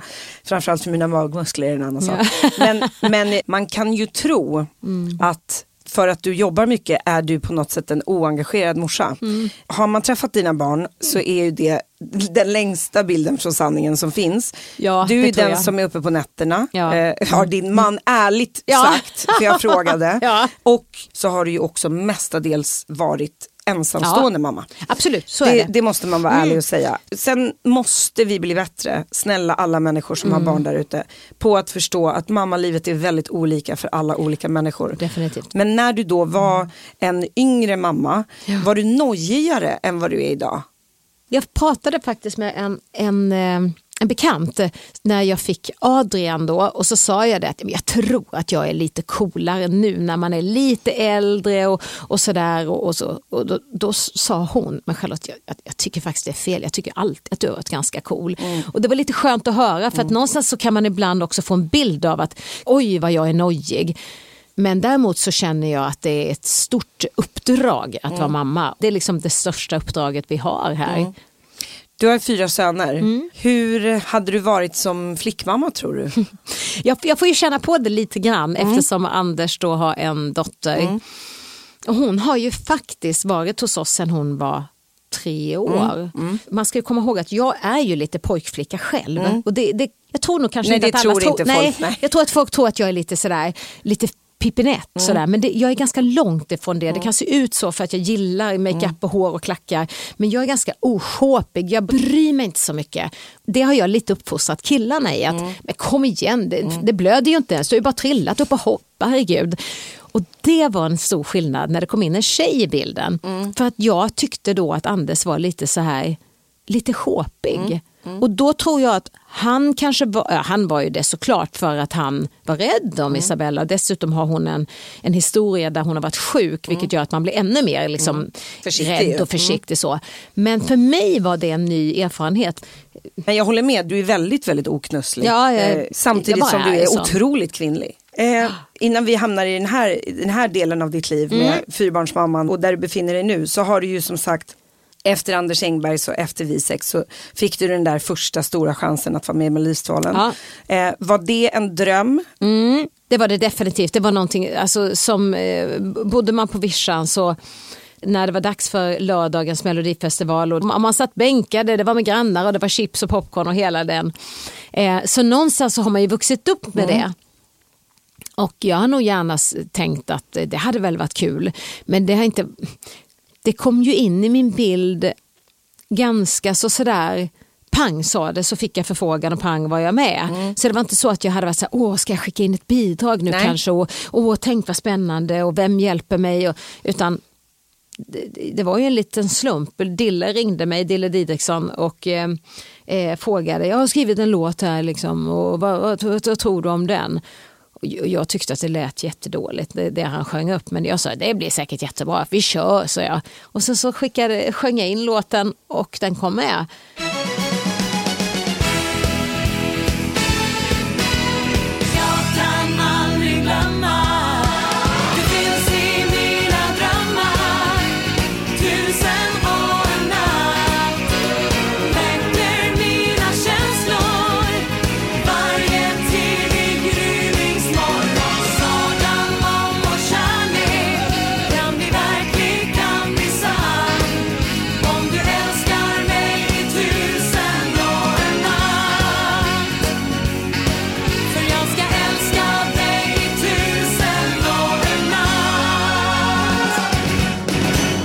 Hade inte hunnit drömma riktigt om det eller liksom försökt så många gånger utan pang så var jag med och sen var det bara att åka med tåget. Den egenskapen hos dig skulle jag vilja fråga om, för Mm. vi är otroligt olika där, så jag är oftast nyfiken på vad är det som gör att du i den stunden tänker "Ah, Ja, ja, det låter som det låter, det blir säkert bra. Vad är det för egenskap? Mm, jag, jag tror att jag tänker sådär att jag behöver inte liksom såga någonting i detta läget utan här är det, jag förstod att det är så lång process innan någonting är klart. Den ska skickas in, den ska komma med, vi ska gå in i studion, vi ska jobba på det. Det finns så många vägar att dra mig ur det här om det skulle vara så att jag tycker att det inte funkar. För jag hade ju tänkt att Melodifest och så ringer han och sjunger Araka, gaka, baby, du vet på så här svengelska och jag kände att Åh, det är klart att första gången Melodifestivalen hade jag väntat mig något lite coolare kanske när jag ska vara med. Men jag tänkte ändå att ja, ja, jag, jag ger det en chans. Och så kan jag vara. För att jag vet ju också att ingenting är liksom skrivet i sten. Nej. Det är sällan någonting är det. Det är nog någonting som jag försöker ta fasta på i livet över- generellt. Vi säger ofta det hemma att när vi tar ett beslut eller vi pratar om någonting Anders och jag så kan vi säga så här, men vet du, ingenting är skrivet i sten. Nej. Vet du, det här känns rätt just nu, we go for it. Nu ch- chansar vi på det här, vi kör på det här, vi får se vad som händer. Och så tror jag vi har resonerat när det gäller mycket, både vad det gäller det privata och vad det gäller jobb. Skulle du säga att du säger mera ja än nej? Ja, men jag tror att det är så faktiskt. Jag tror att jag, jag har lärt mig det. Och, och, och kanske när jag var yngre kanske jag sa ja därför att jag faktiskt inte förstod bättre. Jag tänkte kanske bara att kul, jag hakar. Men idag har jag nog lärt mig att det är inte så farligt, säger Nej. jag. Är det så att någonting inte känns bra längs vägen, då får vi korrigera det. Resan är liksom målet. Ja, därför att du hinner med mer på vägen Mm. om du inte hela tiden sitter och väntar på att det som du gör ska bli helt rätt. Precis. För att om man sitter och väntar på det, då kan man ju vänta en hel karriär på Ja. att skriva en låt. För det är lite för svårt. Ja. För man blir också så selektiv i de lägena så ingenting blir tillräckligt bra. Nej, men det där handlar mer om att du vågar säga ja till, till saker som andra människor skulle kanske se som en risk. Precis, kanske. Istället för att du tänker så här, ja ja, men det, värsta som kan hända är att jag hoppar av. Exakt, lite så. Och jag måste gå tillbaka Mm. till Melodifestivalen för jag vet att det är så sjukt många människor som eh, älskar dig från det sammanhanget som kommer hata mig om jag in, inte, Inte pratar fråga om någonting. Ehm, den här låten kom ju sedermera med. Den hette Ja. Mm. Tusen och en natt. Och vid det laget så var det bara tio låtar som var med. Mm. När och hur bestämde du vad du skulle ha på dig och Mm. vad ditt scenframträdande skulle bli? För det här var första gången som du var soloartist i Mm. ett stort tv-sammanhang. Jo, så var det. Och jag tänkte sådär då att mm, om jag ska göra någonting så vill jag ha någonting som är snyggt och jag vill liksom sådär eh, sticka ut och, och, och ha någonting som är lite kaxigt. Och då hade jag ju hört talas om Lars Wallin eh, som var fantastisk eh, och liksom stod för haute couture och sådär och jag kände det här blir kul. Så då eh, kontaktade jag honom och han fick sy mina kläder. Hade du någon referens? För det är inte någon stor Lars Wallin-klänning. Det är Nej. ganska ovanliga kläder även för att vara Lars Wallin. Ja, faktiskt. Alltså, tidningarna skrev att jag ser ut som en vandrande konservburk. det tror inte jag att ni kände. Nej, jag kände mig jättesnygg. Ja. Och vad gick du in med? Alltså det här ska bli kul. Eller Ja. gick du in med nej, nu Nej, men- måste det gå bra. Nej men jag, jag bara kände, gud vad kul. Jag, hade, jag var ju nedskriven i tidningarna, jag var nedskriven dansbandssångerska, det var ingen som trodde på det här. Vem trodde folk skulle vinna då? Du är så... Ah, Martin, Svensson. ja. Och Drömhus. Ja, Therese. Alltså Therese. De två var väldigt uppskrivna. Vad var det för låt? Stjärna på himlen. Just det, åh, stjärna på himmelen. Säg att vi ses i den Säg att du väntar där på mig 90-talet. Ja, verkligen. Ja, Och jag var verkligen inte alls med i matchen liksom, eh, där det, som det snackades om. Nej. Eh, Och jag vet jag satt och pratade med Dea sådär i bilen. Alltså jag, det här med liksom slänga med håret i slutet. Liksom, sådär. Och Dea så här, ta ut det, gör större rörelse av det. Du, behöver- liksom, du vet. Och vi satt du vet, så här, dividerade, det hade ingen som hjälpte oss. Vi var ju unga och vi bara spånade i liksom, 24 år. Så så blev det ju. Och sen så vann jag ju och det gick ju hela vägen. Och eh, då fick jag ju representera Sverige första gången. Då visste ingen vem du var Nej. och du åkte ut i Europa. Då Ja. var finalen i Jerusalem. Ja. Mm. Pratades det ens på den här tiden om så här, nu har du en chans att göra en internationell karriär, nu ska du ut och göra promo i Europa. Var det så Ja, redan då? Det gjorde det, men det var inte så. När jag var i tävlingen 2008 så gjorde man ju en promotion-turné inför tävlingen. Eh, Jag turnerade ju fyra veckor varje dag runt om i hela Europa inför själva För stora. att man vill att andra länder ska rösta på en ju. Exakt. Medan nu så kom jag dit ner och precis som du säger så var jag helt eh, blank. Eh, Ingen visste vem jag var, jag stod på scratch och vann. Och sen, dagen efter började mitt turnéarbete i kanske ett års tid eller ett halvår kanske eller någonting sånt. Vad var liksom det största som hände då och hade du ett sånt här pinch me ögonblick? Nej, men det var ganska många knasiga händelser. Det var ju privatplan hela tiden. Jag skulle vara i Skottland på förmiddagen och i Tyskland i en stor open air-gala på eftermiddagen och jag hade ingen möjlighet om jag inte fanns den, den uppbackningen. Det var inte så att jag plockade det ur högerfickan liksom och betalade en halv miljon för något jetplan utan det var ju tv-bolag som ville ha oss diverse i olika länder och vilket de gärna bekostade och flög mig hit och dit. Men det var ju många konstiga tillfällen när man satt i Big Breakfast i, i London såklart bland en massa andra artister. Open Air-gala liksom i, i, i, runt om i Europa med Mel B, Mel C och alla de här. Liksom. Det, det var många sådana konstiga ögonblick där man kände att ja vad märkligt det här är, vad hände nu, pang sa det. Men någonstans så förväntades det att jag skulle vara i den rollen och vara bekväm i det. Så någonstans så fick man ju också spela en roll lite grann, även om det var så konstigt och svårt och stort och mycket och sådär. Och fotosession i alla länder och sådär som kanske inte alltid var helt bekväma. Hade du samma team då, redan då, som du har idag? Mm. Ja, det är så. Jag tror jag är nästan själv Ja, om det. ja. Men jag började jobba med, med min manager ett år innan jag var med i Svenska Melodifestivalen 98. Och då gjorde vi ett projekt för japanska marknaden där jag hette Chanil, Charlotte Nilsson Chanil. Är det sant? Det här visste inte jag. Nej, för att han hade nämligen eh, lanserat Pandora. Ja, där visst. borta. Och, eh, Det här var ju en tid när det var otroligt mycket svenska artister som hade stor karriär i Japan. Mejan, och- fram, ja, Mejan framförallt. Exakt, verkligen. Ja, det är klart. Vad roligt. Så då, då ja. kö- körde vi ett sånt race och så jag hade ju spelat in en hel del material innan men under ett annat artistnamn. Och eh, när jag då vann så fick vi liksom applicera den svenska Tusen och en natt på det andra. Det blev lite mischmaschat ju men det var ju så bråttom med allting så man kunde ju inte gå in och börja om från scratch heller utan man Jättekonstig fråga. Funderar du någonsin vad texten handlade om i Tusen och en natt? Nej, jag tror faktiskt inte det. Jag vet fortfarande inte om jag riktigt har reflekterat över det. Tusen och en natt var- var ju någonting som vi då gjorde för svenska marknaden. När vi skulle gå in och göra den här på engelska, då hade jag fått minst fyra textförslag med helt olika texter. Så när jag står i studion så står jag helt så här. Den raden är inte så kul. Vi byter. Vi, vad, vad, vad stod det där? Den sätter vi in där. Och den rad. Så jag pusslar ihop en ny text av fyra, textra, av fyra texter.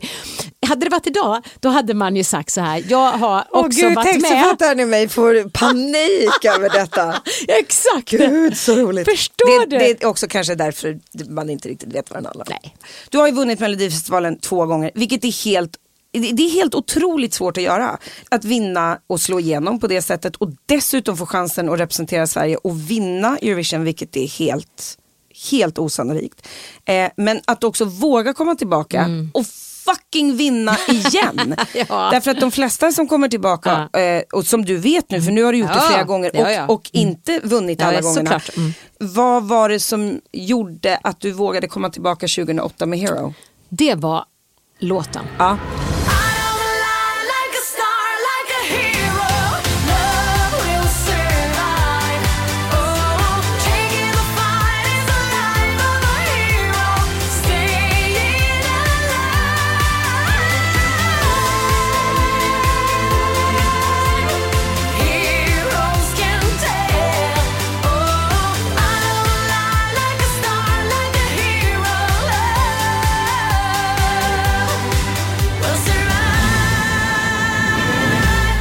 Absolut. Eh, alltså det, det, det var verkligen så. Christer ringde mig och sa att jag har låten som jag tycker att du ska göra. Den här passar dig som handen i handsken. Och jag hade aldrig på riktigt trott att jag någonsin skulle vara med. För jag hade exakt den känslan att jag har vunnit en gång, jag kommer aldrig vinna Eurovision igen. Det fattar ju vem som helst, det är omöjligt. Det finns ingen kvinna som någonsin har vunnit mer än en gång genom tiderna. Och det kommer inte bli jag, det förstår jag. Men jag kände ändå väluppfostrad som jag är att jag åkte dit och lyssnade på låten och tog en fika hemma hos Christer och, och, och kände att nej men jag orkar inte, det här är ju en riktigt bra låt och jag hör vad han säger. Den här passar mig, den här skulle jag kunna göra bra. Så det kickade igång. Då var det faktiskt så här att då när jag ändå fick den låten då började det ju bubbla att jag kanske skulle vara med. Då kom det ju massa andra låtar till mig som förslag också. Och då stod jag faktiskt och hade två låtar, en låt till som var riktigt, riktigt bra. Som var med i Melodifestivalen några år senare. Med en annan artist. Ja, precis. Men jag bestämde mig för att göra Hero på grund av att det här var det som kickade igång mig. Det betyder någonting. Det här var det som mitt hjärta liksom slog för. Därför ska jag göra den. Så jag, jag kände att det var rätt. Och jag trodde aldrig någonsin att jag skulle vinna när jag kom till Eurovision. Men BBC gick ju ut under tiden i eh, Eurovision och sa att för, för första gången genom eh, historien så kommer vi få en kvinnlig sångerska som kommer ta hem det här för andra gången. Så då var jag ju liksom rankad väldigt bra.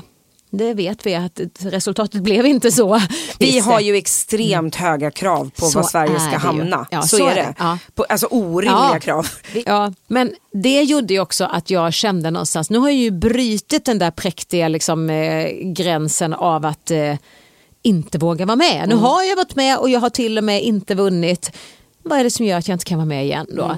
Eftersom det är så svårt att få till hittar i Sverige, eftersom det är så svårt att få radio att spela vår musik, eftersom vi alla slåss eh, som är inom den här liksom, populärmusiken vilken genre man än har specificerat sig på så dealar vi med samma saker och det är tufft. Och då kände jag att nej, men då, då ger jag mig in i matchen igen.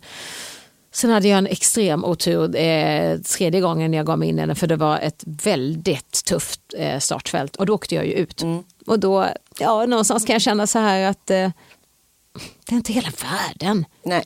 Om vi tittar på, på musiken, vilken platta är du mest stolt över?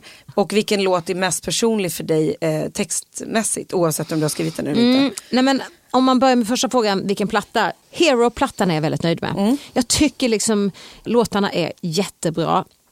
Och jag tycker att det, det känns som ett genomgående bra produktion med ett schysst sound.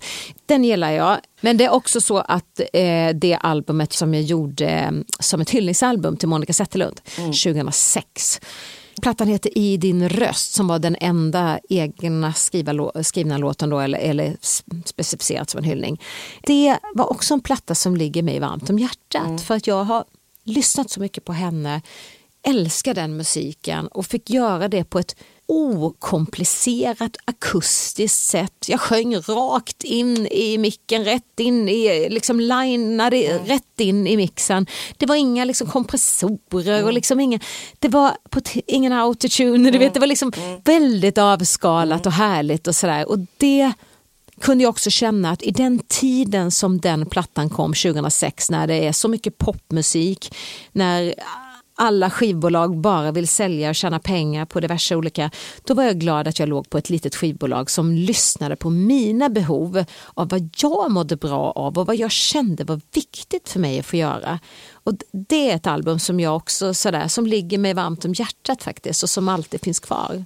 Får man titta på låtar som jag skrivit så det albumet som jag gjorde med mitt liv 2017, det var ju väldigt personligt. För det gjorde jag ju efter en, en period där jag liksom lite hade ledsnat musiken. Jag var trött på det, tyckte inte det var roligt. Jag fick börja plocka fram gitarren, sitta och spela hemma, fick börja liksom hitta tillbaka till glädjen. Och där var faktiskt Hägglund en person som verkligen lockade fram någonting i mig som jag, alltså jag levde upp igen. Flera texter där som jag kände, Spår i sanden som jag skrev på Bali som också fick liksom starka, mycket känslor och som var en stor del av mig. Så där kan jag hitta många låtar som faktiskt är, eh, som har betytt mycket för mig själv. Vilken låt önskar du att du hade skrivit som du har sjungit eller som du har lyssnat på i livet? Mm, jag vet inte men jag kan berätta en rolig historia kring det i alla fall. Och det är när jag satt i bilen så sitter Angelo med mig som då var fyra fem år och så kommer det en låt på radion och så säger Angelo, titta på mig sen, han hör att det inte är jag som sjunger, han säger mamma, hon har snott din låt! Och jag kände, I wish darling. Då var det Gloria Gaynor som sjöng I will survive. vad roligt! Det är väldigt roligt. Och då, då kände jag så här, den låten har jag sjungit så Ja. otroligt mycket, som alla vi har gjort som är... Jag har faktiskt bara sjungit den en gång och det har jag gjort med dig. Ja, på, I, i, på Lotta på Liseberg. Ja.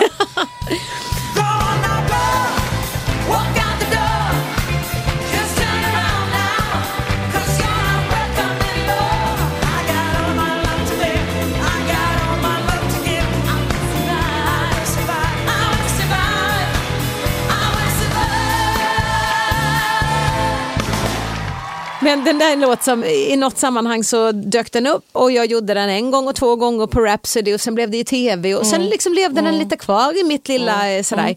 Eh, så att barnen trodde att det var min låt. Så roligt. Ja, det hade varit kul om, det, om jag hade skrivit den. Ja. As humans, we're naturally driven by the search for better. But when it comes to hiring, the best way to search for a candidate isn't to search at all. Don't search, match with Indeed. When I was looking to hire someone, it was so slow and overwhelming. I wish I had used Indeed. If you need to hire, you need Indeed. Indeed is your matching and hiring platform with over 350 million global monthly visitors, according to Indeed data, and a matching engine that helps you find quality candidates fast. Ditch the busy work. Use Indeed for scheduling, screening, and messaging so you can connect with candidates faster. And Indeed doesn't just help you hire faster. 93% of employers agree Indeed delivers the highest quality matches compared to other job sites, according to a recent Indeed survey. And listeners of this show will get a $75 sponsored job credit to get your jobs more visibility at Indeed.com slash podcast. That's Indeed.com slash podcast. Terms and conditions apply. Du är ju en av de artisterna i Sverige som har lyckats med att både göra jättemycket olika sorters musik, sjunga på engelska, sjunga på svenska, byta genre, göra olika julalbum och framgångsrika Mm, just det. sådana. Men också gå utanför den världen och faktiskt vara en otroligt framgångsrik entreprenör i Mm. det att du som du nämnde du har skrivit böcker, du har en massa produkter, Mm. allt ifrån parfymer, träningsprodukter till att du nu har en jätteframgångsrik klädkollektion. Mm. Eh, utöver att du ville sjunga, har du varit rädd för att du har en väldigt splittrad karriär? Mm. Ja, alltså det fanns väl kanske en period när det var mer så att det var viktigt att man som artist skulle vara nischad. Men jag har ju haft samma management hela tiden. Det är också som ett äktenskap när man har någon som är trygg och som man litar på och som ser till ens behov. Vilket också gjort att jag har alltid känt att de har stöttat mig när jag har drivit igenom någonting och propagerat återigen för det här, jag skulle blivit politiker. Men eftersom jag inte blev det så eh, blir alla de här besluten så viktiga för mig att nu tror jag på det här och nu vill jag göra det här. Så de har nog känt många gånger att det är viktigt att Charlotte får liksom brinna. De har också låtit dig då gå iväg i ett år och spela i vita i Mm. Ja, musikal eller exakt. göra Skönheten och odjuret eller Ja, vara ja, programledare för att det är något som du har velat göra och också för att alla vägar leder ju sedermera till att man blir en bredare entertainer. Ja, så är det så ju. är det. Ehm, du sa en sak när du var med i Stjärnorna på slottet som slog mig som såklart väldigt sann angående Hero år 2008. Någon frågade dig, hur ser du på den tiden idag? Mm. Du hade en jättetumultartad tid privat. Skilsmässa och Mm. Ja. massa trauma med familjen och, och livet Mm. där hemma. Och då så frågade någon dig, hur ser du på den Mm. tjejen idag? Och du svarade, om du minns. Jag tror att jag uttryckte mig ungefär så jag ser en eh, extremt smal och olycklig tjej kanske. ja. Eh, någonting i den stilen. Det, en skilsmässa är ju en trauma. Det går ju inte att sopa det under mattan och säga att eh, äh, det är ingen big deal som jag kan göra med mycket och känna att okej, det är bara till att liksom kavla upp armarna och gå vidare. Riktigt så enkelt är det ju inte därför att Framförallt inte om man har barn. Men hade man inte haft barn så hade man sagt det här är mina egna känslor, de kan jag verkligen paketera och lägga åt sidan och det kan jag bearbeta själv. Men så fort man är en familj så blir det ju tufft.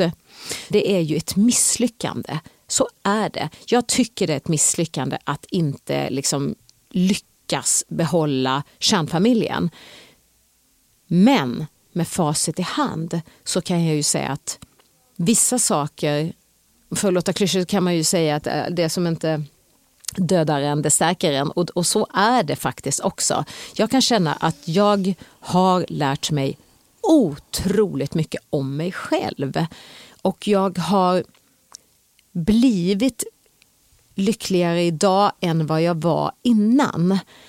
Och det, det kanske liksom beror på att man värdesätter saker på ett annat sätt också. För när man tar sig igenom det och sen faktiskt släpper och går in i en ny relation så blir det också så otroligt viktigt att göra varje steg rätt.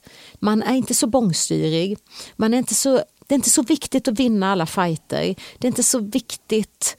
Det, det är många saker som gör en både tacksam men också mjukare i kanterna. För att det är så viktigt att liksom få saker att funka. Jag vill motstrida en enda sak som Mm. du sa. Och det är bilden av att kärnfamiljen är allt och att det är ett misslyckande att inte bibehålla kärnfamiljen. Jag menar bara Jag, min jag, känsla. Jag, jag förstår Ja, det ja. Och, och det jag vill säga med det är att det är därför det är jobbigt med. Mm. skilsmässa. För att vi är skapta så att tro så. Mm. att det är det här som är eh, eh, liksom verkligheten. Mm. Men det jag vill säga med det är att om man inte mår bra Nej. i äktenskapet då är vi av en generation Mm. där man faktiskt ska titta på sig själv och sina barn och säga jag blir en bättre förälder om jag mår bra. Exakt. Och därför så tror jag att det inte är ett misslyckande. Nej. Och det mest uppfriskande med din relation med Anders som du lever med tillsammans med nu. Mm. Jag tycker han är en otroligt sympatisk, briljant eh, människa Mm. som också står bredvid dig och aldrig står vare sig bakom eller framför vilket Nej. är helt otroligt att se. När du hamnade i den här situationen med din skilsmässa så var du på tidningarna varje Ja. dag. Fanns det stunder som du önskade att du hade ett annat jobb? Mm, jag hade ju, om man nu får kalla det turen, liksom att avverka eh, Eurovision precis eh, innan det, det, det mesta liksom Ja. kom ut. Men när jag kom hem så blev jag ju också sjuk och det var ju det här, den här bilden av att jag skulle upprätthålla liksom en fasad av någonting som inte fungerade gjorde ju att jag slog i huvudet i väggen och jag, det sprack ju liksom och jag blev ju jättesjuk på, på både fysiskt och psykiskt såklart. Men någonstans så kan jag väl ändå känna liksom att det har stärkt mig. Självklart. Och jag är idag en helt, en helt annan person. Jag är en helt annan, alltså jag kan inte önska det ogjort Nej. allt det där. Utan Nej. jag tror att jag har kunnat ge mina barn något annat. De har fått en annan, de har, de har fått en stjärnfamilj som är utspridda på himlen. Men, Mm. Ja, men. Ja, men jag tror Ja. liksom att det finns andra saker. Hur blev du frisk? Gick du i terapi? Eh, både terapi och, men det var ju också att jag, kroppen var ju Ja, kroppen var ju slut. Jag hade påbörjat terapin innan jag kraschade så att det handlade mest om att läka. Mm. Liksom. Så mycket var egenvård. Mm. Liksom. Jag låg hemma själv faktiskt mycket. Jag fick bilden i, i några år efter det där att du på något sätt hade bestämt dig i livet för att du var okej med om du skulle leva själv. Ja, jag hade bestämt mig. Mm. Hade inte Anders varit så enträgen, Nej. envis, eh, pushande så hade jag aldrig gått in i ett nytt förhållande. För jag kände varför förstöra, liksom, när vi började diskutera så kände jag varför förstöra det perfekta förhållandet när man kan prata i telefon så här, det är ju skitbra. Mm. Vi behöver aldrig träffas, vi behöver inte ha något liv ihop därför att jag tror inte på tvåsamheten. Nej. Och jag var inte bitter. Jag Nej. var så lycklig och så glad och jag hade mina barn och jag hade ett jättebra liv. Jag jobbade och var nöjd och glad. Men jag visste ju inte heller hur bra det kunde bli. Mellan eh, åren när du var själv och innan du träffade Anders, dejtade du då? Mm. Nej. Nej men jag var helt ensam för att jag gjorde det valet. Ja. Och mina kompisar var verkligen så här, men på riktigt Charlotte kan du inte följa med ut? Kan du inte liksom dejta någon? Kan du inte... Men jag var inte sugen. Nej. Jag var inte redo för Nej. det. Så att när Anders kontaktade mig efter att jag hade varit själv i fyra år så kände jag, åh herregud jag är inte redo för det här. Nej. Jag tyckte det var så läskigt och så skrämmande. Men när jag väl liksom släppte på den där spärren och öppnade hjärtat och kände att men gud jag kan ju känna igen. Då var det ju en ny värld. Han kontaktade dig på Facebook. Ja. Alltså, jag vet inte ens om jag hittar meddelanden på Facebook. Nej, men det var- det är helt otroligt. Och vet du, det är faktiskt otroligt för att när jag ser hans meddelande så är meddelandet tre veckor gammalt och jag har inte varit inne på Facebook på ett år. Men to be Ja, på något verkligen. sätt. Lite så. Verkligen. Mm. Ehm, en sak som jag har varit väldigt imponerad av och tyckt har varit väldigt rolig är ju ditt mod att visuellt eh, faktiskt våga gå all out. Är det en härlig mask att sätta på som också gör dig modigare när du Mm. står på scenen? Eller är det faktiskt någonting som du känner är du också? Det känns som svaret är ja på bägge delar. Ja. För att jag, jag tror att det definitivt kan vara så att det hjälper mig. Alltså, man ser ju på folk som är med i Mask Singer Mm. att de helt plötsligt vågar sjunga som de aldrig kunnat göra förut. Förr brukade jag skoja lite om det där att jag kan sminka upp mig till Charlotte Perrelli och då blir jag personen som folk liksom förväntar sig Mm. att jag ska vara. Så lite grann kan det ju ge en en sköld Mm. eller liksom, eh, att jag kliver i en roll. Men samtidigt så kan jag också känna att det är en del av mig. Mm. Det är inte så att jag känner att jag förställer mig. Så att det, det är nog jag på bägge. Skulle du kunna göra en turné eh, osminkad med jeans och en t-shirt? Mm, kanske inte helt omakead för det skulle inte vara, se så fräscht ut tycker inte jag. Men jag förstår vad du menar. Eh, jag skulle definitivt kunna göra det om det var i rätt sammanhang. För jag som person är ju väldigt mycket så här att jag gillar att göra saker fullt ut. Ska jag göra ett kyrkogig så vill jag att det ska kännas som det är genomtänkt och då ska det vara på det sättet. Sådana grejer är viktiga för mig vad jag än pratar om. Om jag ska renovera så vill jag att det ska vara riktig sten. Jag vill inte att det ska vara fejksten. Jag, jag vill att saker ska vara, kännas ordentligt. Och liksom, det handlar om att, att hitta sig själv i varje stund och göra sig själv rättvisa på något sätt.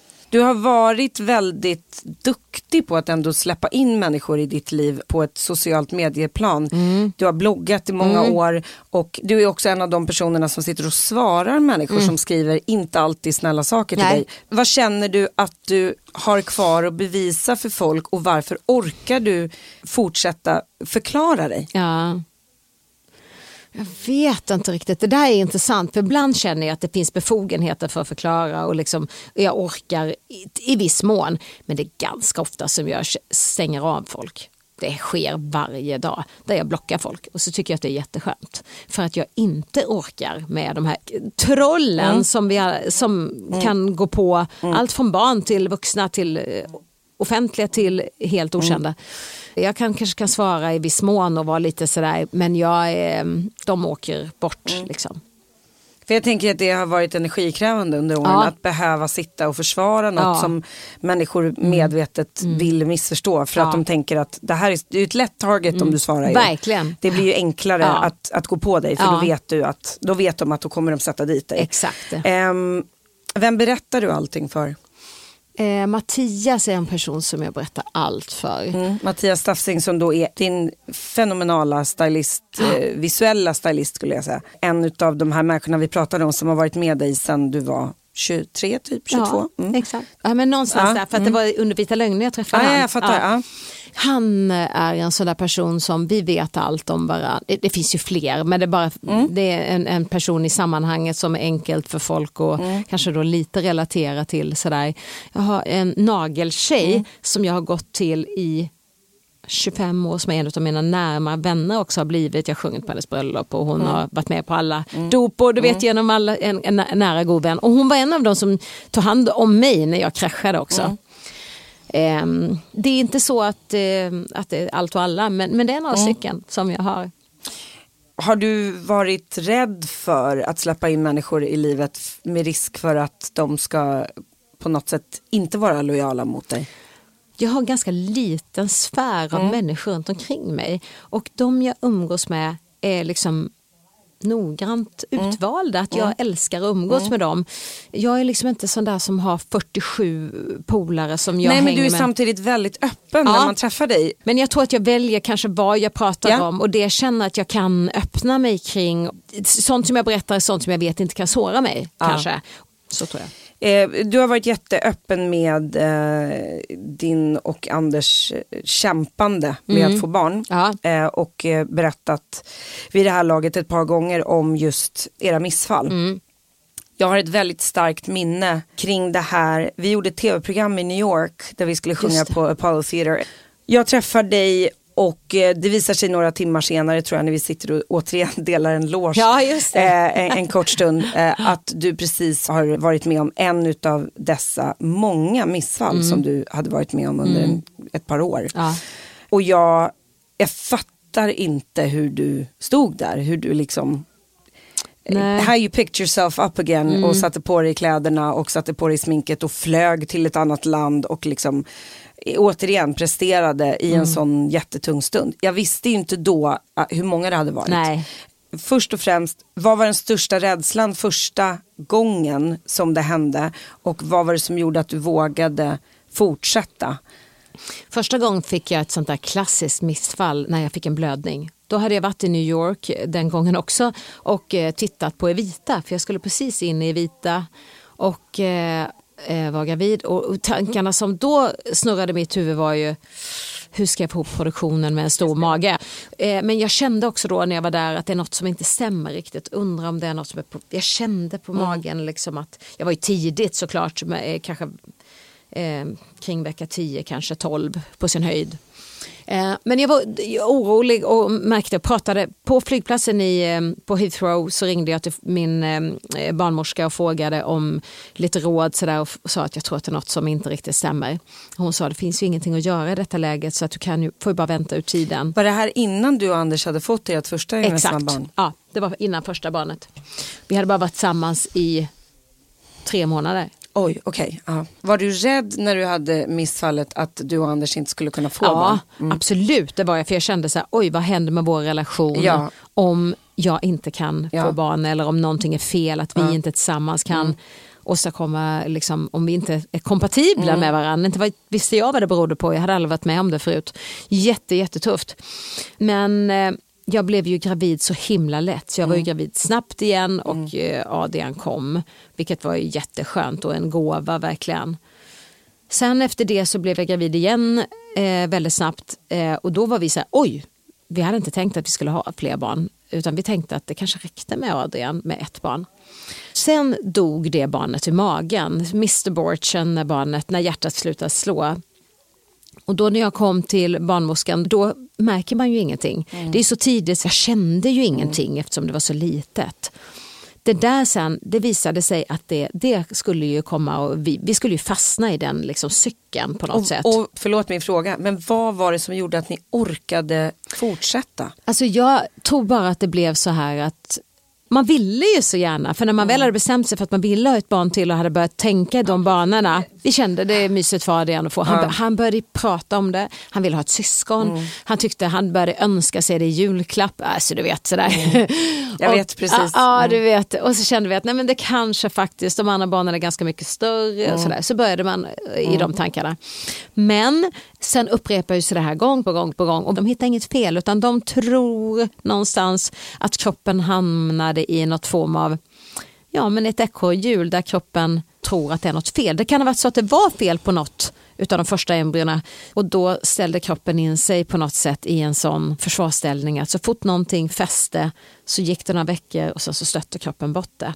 Så det vi hittade, det hjälpmedlet, det var att vi typ applicerade en IVF-behandling på en naturlig graviditet. För att barnet inte skulle dö. Ja, så då så fick, åt jag eh, kortison bland annat för att sänka mitt immunförsvar för att kroppen inte skulle stöta bort det. Så då åt jag i åtta månader och sen en massa andra mäng- mängder av, jag tog ju sprutor varje dag och liksom hormongrejer och sådär. Jag, jag tycker för det första, jag vet att du hjälper väldigt många människor genom att prata om det här. Eh, jag vet att vi överhuvudtaget som kvinnor måste bli bättre på att prata om missfall. Missfall är något som vi av någon outgrundlig anledning eh, inte tror händer andra för att vi knappt vågar berätta Nej. om det själva. Och jag vill bara avsluta med att säga att det finns en kollega till oss som fick missfall nyligen med sitt eh, tredje barn och skrev en ganska talande text på Facebook om att liksom under den här pandemin har det funnits ganska mycket diskussioner om kulturarbetare och väldigt mycket felriktade diskussioner om kulturarbetare. Du ställer ju i princip aldrig in. Jag har liksom inte varit med om att du har ställt in. Jag vet att du Nej. säkert har gjort det någon gång i ditt liv men det är knappt. Nej alltså. men det är inte så många gånger i alla fall. Och hon beskriver någonting som jag vill applicera på dig och det är att hon vaknar en morgon och ska göra en jättestor tv-produktion och eh, har missfall likt ditt eh, första missfall med sitt tredje barn. Och eh, det första hon tänker är hur ska jag komma till studion och, och, och, och sjunga? Eh, för att jag kan ju inte säga nej. Nej. Eh, och nu finns det också så himla få jobb så att, som sagt nu är det ännu svårare. Ja. Och med det här tankesättet, hur många gånger ställde du dig på scenen och liksom borstade av dig och eh, sminkade upp dig igen fastän du bakom kulisserna mådde ganska dåligt? Nej men det var ju så många gånger för att alltså, det var ju sådär när, man, alltså, när jag stod i Melodifestivalen 2017 då hade jag ju skrapats ett par dagar innan. New York där, som du beskriver, det, det var väl också ett par dagar Ja. innan. Men ibland är det ju så här med när man går igenom tragedier så ibland så kan det också vara skönt att inte ligga hemma och bara gråta. För det var ju det jag gjorde Ja. i mellanvarven. Så att liksom kunna känna här att nej men vet du Charlotte, nu- Livet fortsätter. nu, nu, liksom. det, liksom, nu är det så här, nu, nu borstar vi av oss och så sminkar vi till oss och så gör vi det som är viktigt just nu. Och då bryter man lite ett mönster, liksom, vilket faktiskt var ganska skönt Mm, jag kände jag. det. Så att, jag tror att Annars var... ligger man och pratar om det och tänker på det hela tiden. ja. Exakt, Mm. så att det var kanske bra också. Mm. Det är fantastiskt. Ni fick ju sedermera också ert Ja. barn Ja. och du orkade igenom en hel graviditet Ja. och en förlossning vilket Ja. jag är väldigt imponerad över. Ja, det gick. Eh, och, och, han är, och han är här. Precis. Eh, har de här åren med Anders gett dig tillbaka tron om tvåsamhet och om kärlek? Absolut. Jag, alltså jag, inte, jag är helt övertygad. Jag vet att om man träffar man rätt så är det liksom inga tvivel. Jag är helt säker på att vi kommer leva tillsammans tills vi dör. Mm. Det finaste ögonblicket som jag fått se lite så bakom kulisserna var Ja. när du delade en video. Jag vet inte vem av de äldsta barnen det var men talet som någon Ja. av dina pojkar höll på ert bröllop va? Jag minns inte exakt vad han sa men jag tror att han sa jag ser att du gör min mamma väldigt lycklig. Alltså, det var så fint va? Och det var också någonting som jag tror att alla vi som kände dig, vi var så jävla glada för din skull. Det är inte så lätt för barnen att acceptera den nya personen. Och att han Ja, det gjorde det, fint. Ja, det var så fint sagt va. Och det är i grunden det det betyder för honom. Mm. Mamma mår bra, which means you're a good guy. Ja, exakt. nu var han mycket Ja, yngre var då men så alltså, fint. ja det var så Ja, fint. Jag är så tror, glad. Jag tror att han var, jag måste tänka hur gammal han var, det var Angelo, 11 år. Mm. Och Det vågade ställa sig upp och säga det. Det Ja, var, det var jätte, fint. jätte, jättefint. Ja. Eh, jag är jätteglad att du kom hit. Jag kan som sagt prata med dig i, i all evighet. Ehm, och vem vet, vi kanske får göra en del två helt enkelt Ja, med, med karriären absolut. från 2008 till Ja, det är bra. 2037. Why not? När vi sitter där och är farmodrar höll jag på att säga båda två. Exakt.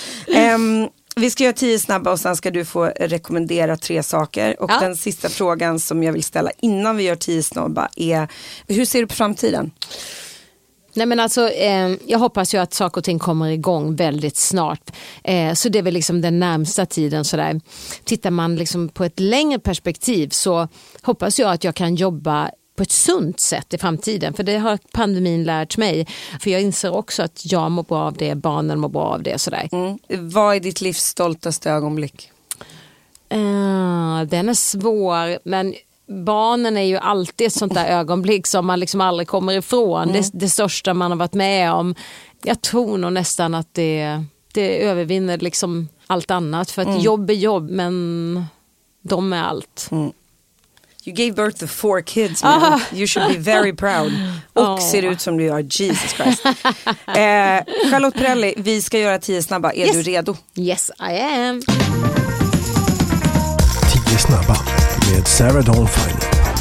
Stockholm eller Småland? Eh, åh, pff, Småland är mitt hjärta men Stockholm vill jag bo i.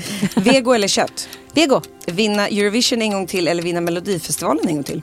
Mm, det blir svårt att vinna Eurovision utan Mello i och för sig men eh, jag får väl börja med Mello. Man kan tävla för ett annat land. ja det är sant. Eh, Jennifer Lopez eller Beyoncé? Beyoncé. Bakning eller paddel? Oj, den är ju helt omöjlig. Ah, nej men jag får nog, alltså bakningen den klarar jag mig inte utan. Padden, då, då, då, får jag springa på ett löpband. Sminkad eller osminkad? Ah, hemma osminkad men på scenen sminkad alla dagar i veckan. Det var bättre för eller det bästa har nog kanske inte hänt än. Nej, jag, får, jag måste alltid tro att det bästa ligger framför fötterna. Att åka på sommarturné eller på julturné? Åh, den är svår för jag gillar bägge delar. Men sommar är härligt att turnera. Vi kör sommar till det. Resten av livet i sneakers eller resten av livet i klackar? Äh, resten av livet klackar är fantastiskt. Och sist, nu har du egentligen svarat på den, men eh, Tusen och natt eller Hero? Ja, alltså Tusen och natt är jag ju tacksam för. Men jag tycker Hero är roligast att sjunga. Bra jobbat. Du tog dig nästan igenom allt utan att, att välja Ex- båda. Men, exakt. men också väldigt roligt att du har svårast för Precis. bakning eller paddel. det säger så mycket Ja, om exakt. dina två största passioner Precis. i livet just nu. Verkligen. När kommer det en paddelkollektion på Ja, men, Lavi? ja, kan, vet inte men det kan vara på Det är väg. inte, inte helt otippat Nej, att det då. skulle dyka upp. Eh, då ska vi avsluta med att du ska få rekommendera tre helt eh, vitt Mm. Ja. skilda saker till Precis. lyssnarna som du vill lämna dem med. Ja, men en sak som jag har rekommenderat någon gång förut som tåls att eh, upprepa det är en bok som Sylvia Brown har skrivit som heter Mellan två världar. Fantastisk. Man kan läsa den och se det som någonting fiction, typ påhittat. Men man kan också läsa det och ta till sig det som, som man vill. För hon tror att vi har levt förut nämligen. Och eh, har en väldigt intressant syn på livet tycker jag. Den rekommenderar jag. Eh, jag skulle nog kanske rekommendera alla människor som inte har hunnit testa spela paddel att göra det. Men det känns som nästan alla har gjort det. Men faktum är att nu senaste dagarna har jag börjat spela även tennis och nu känns det som jag håller på att få tennisarmbåge så jag vet inte hur det här ska sluta. Eh, när pandemin är över och man bestämmer sig för att börja resa igen så tycker jag att eh, jag skulle nog rekommendera folk att åka till ett riktigt smultronställe på Öland som heter Böda.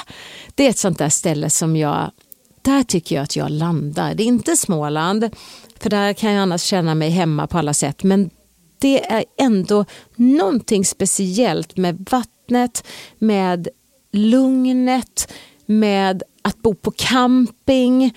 Det där livet som man inte kan få i en storstad utan som man verkligen, du vet när man kommer varann nära. Det är trevligt tycker jag. Det är ett magiskt ställe, jag har Ja. faktiskt gjort det där. Bödastrand är lite som att vara i ett annat land. Ja, det är Eh, lite faktiskt. som Gotland kan upplevas Ja, fast vi kommer lite exakt närmare. Ja. Jag vill avsluta med att säga tack för att du tog dig tid att vara här. Och också tack för allting som du faktiskt har orkat ge din publik i över 25 år nu. Eh, och stort eh, grattis och lycka till i, med allting som du företar dig i framtiden. Tack snälla, detsamma kära du. Puss och kram. Puss och kram.